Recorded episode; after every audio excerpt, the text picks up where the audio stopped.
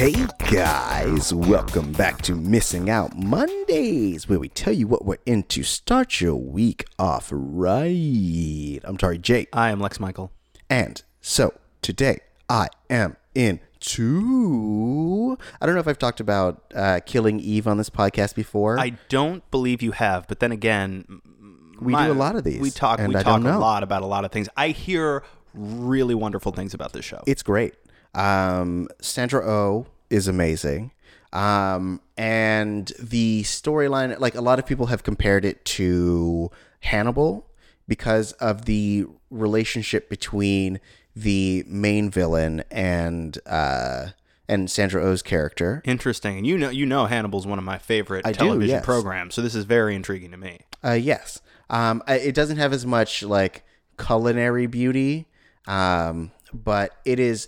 It's it's funny. It is intriguing. All the characters are very real. They make very like real person flawed decisions.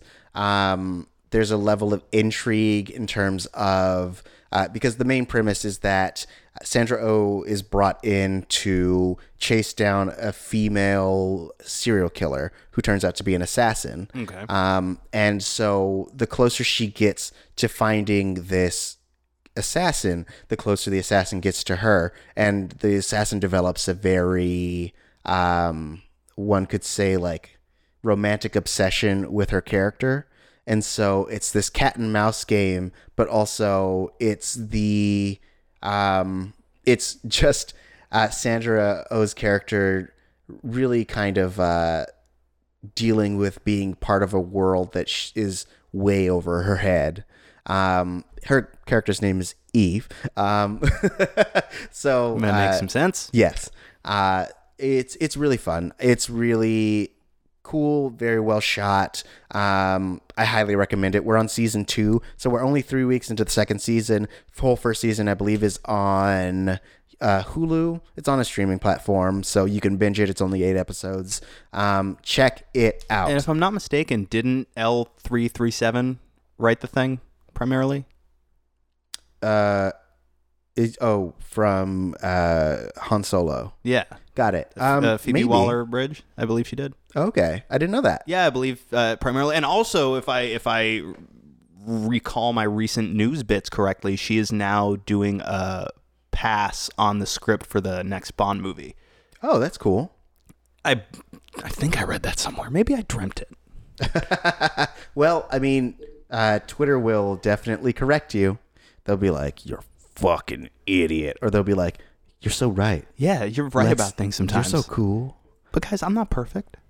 I'm Hey. not perfect. I'm one of you. I mean, I'm perfect. Are you one of me?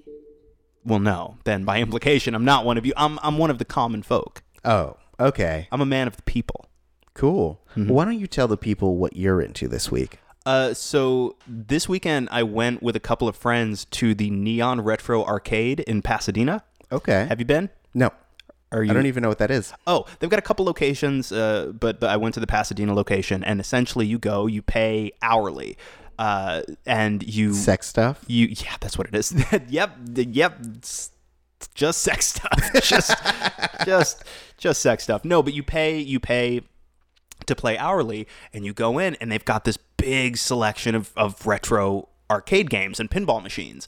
So in the back, you've got and it, like way in the back, there's more modern stuff. Like they've got a, a Nintendo Switch and a Wii U, and like you could play Smash or Mario Kart or whatever. But they've got stuff like the old school Simpsons arcade game or like Star Wars Trilogy arcade, Galaga, Asteroid, Centipede, the original Donkey Kong, Super Mario Brothers. So we just spent a couple of hours dicking around on these old arcade games. They've got the, the Terminator pinball, they've got Hook pinball machine. Nice. Um, and it's all set to free play. So you don't have to pump quarters into the machines. You just pay up front, and you get to you know if you if you get killed, you get game over. You just hit the button, you hit the start button, and you're just right back in it. And they it's the honor system. You know if they're busy, it's hopefully you're not hogging the games. Right. It's a relatively quiet day while we were in there, so we could just sit and play around. Like we played Simpsons for a while. We played the Teenage Mutant Ninja Turtles arcade game for a while. Played some Donkey Kong, some Mario Brothers.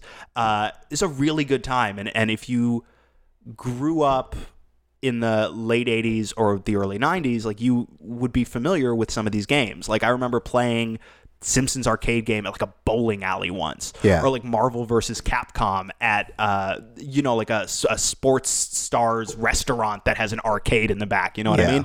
And it's been years now since I've seen any of these in person. So it was super super fun to go check that out and spend like a couple hours just playing games that made me feel like I got zapped back into the past for a little bit. But it's super fun.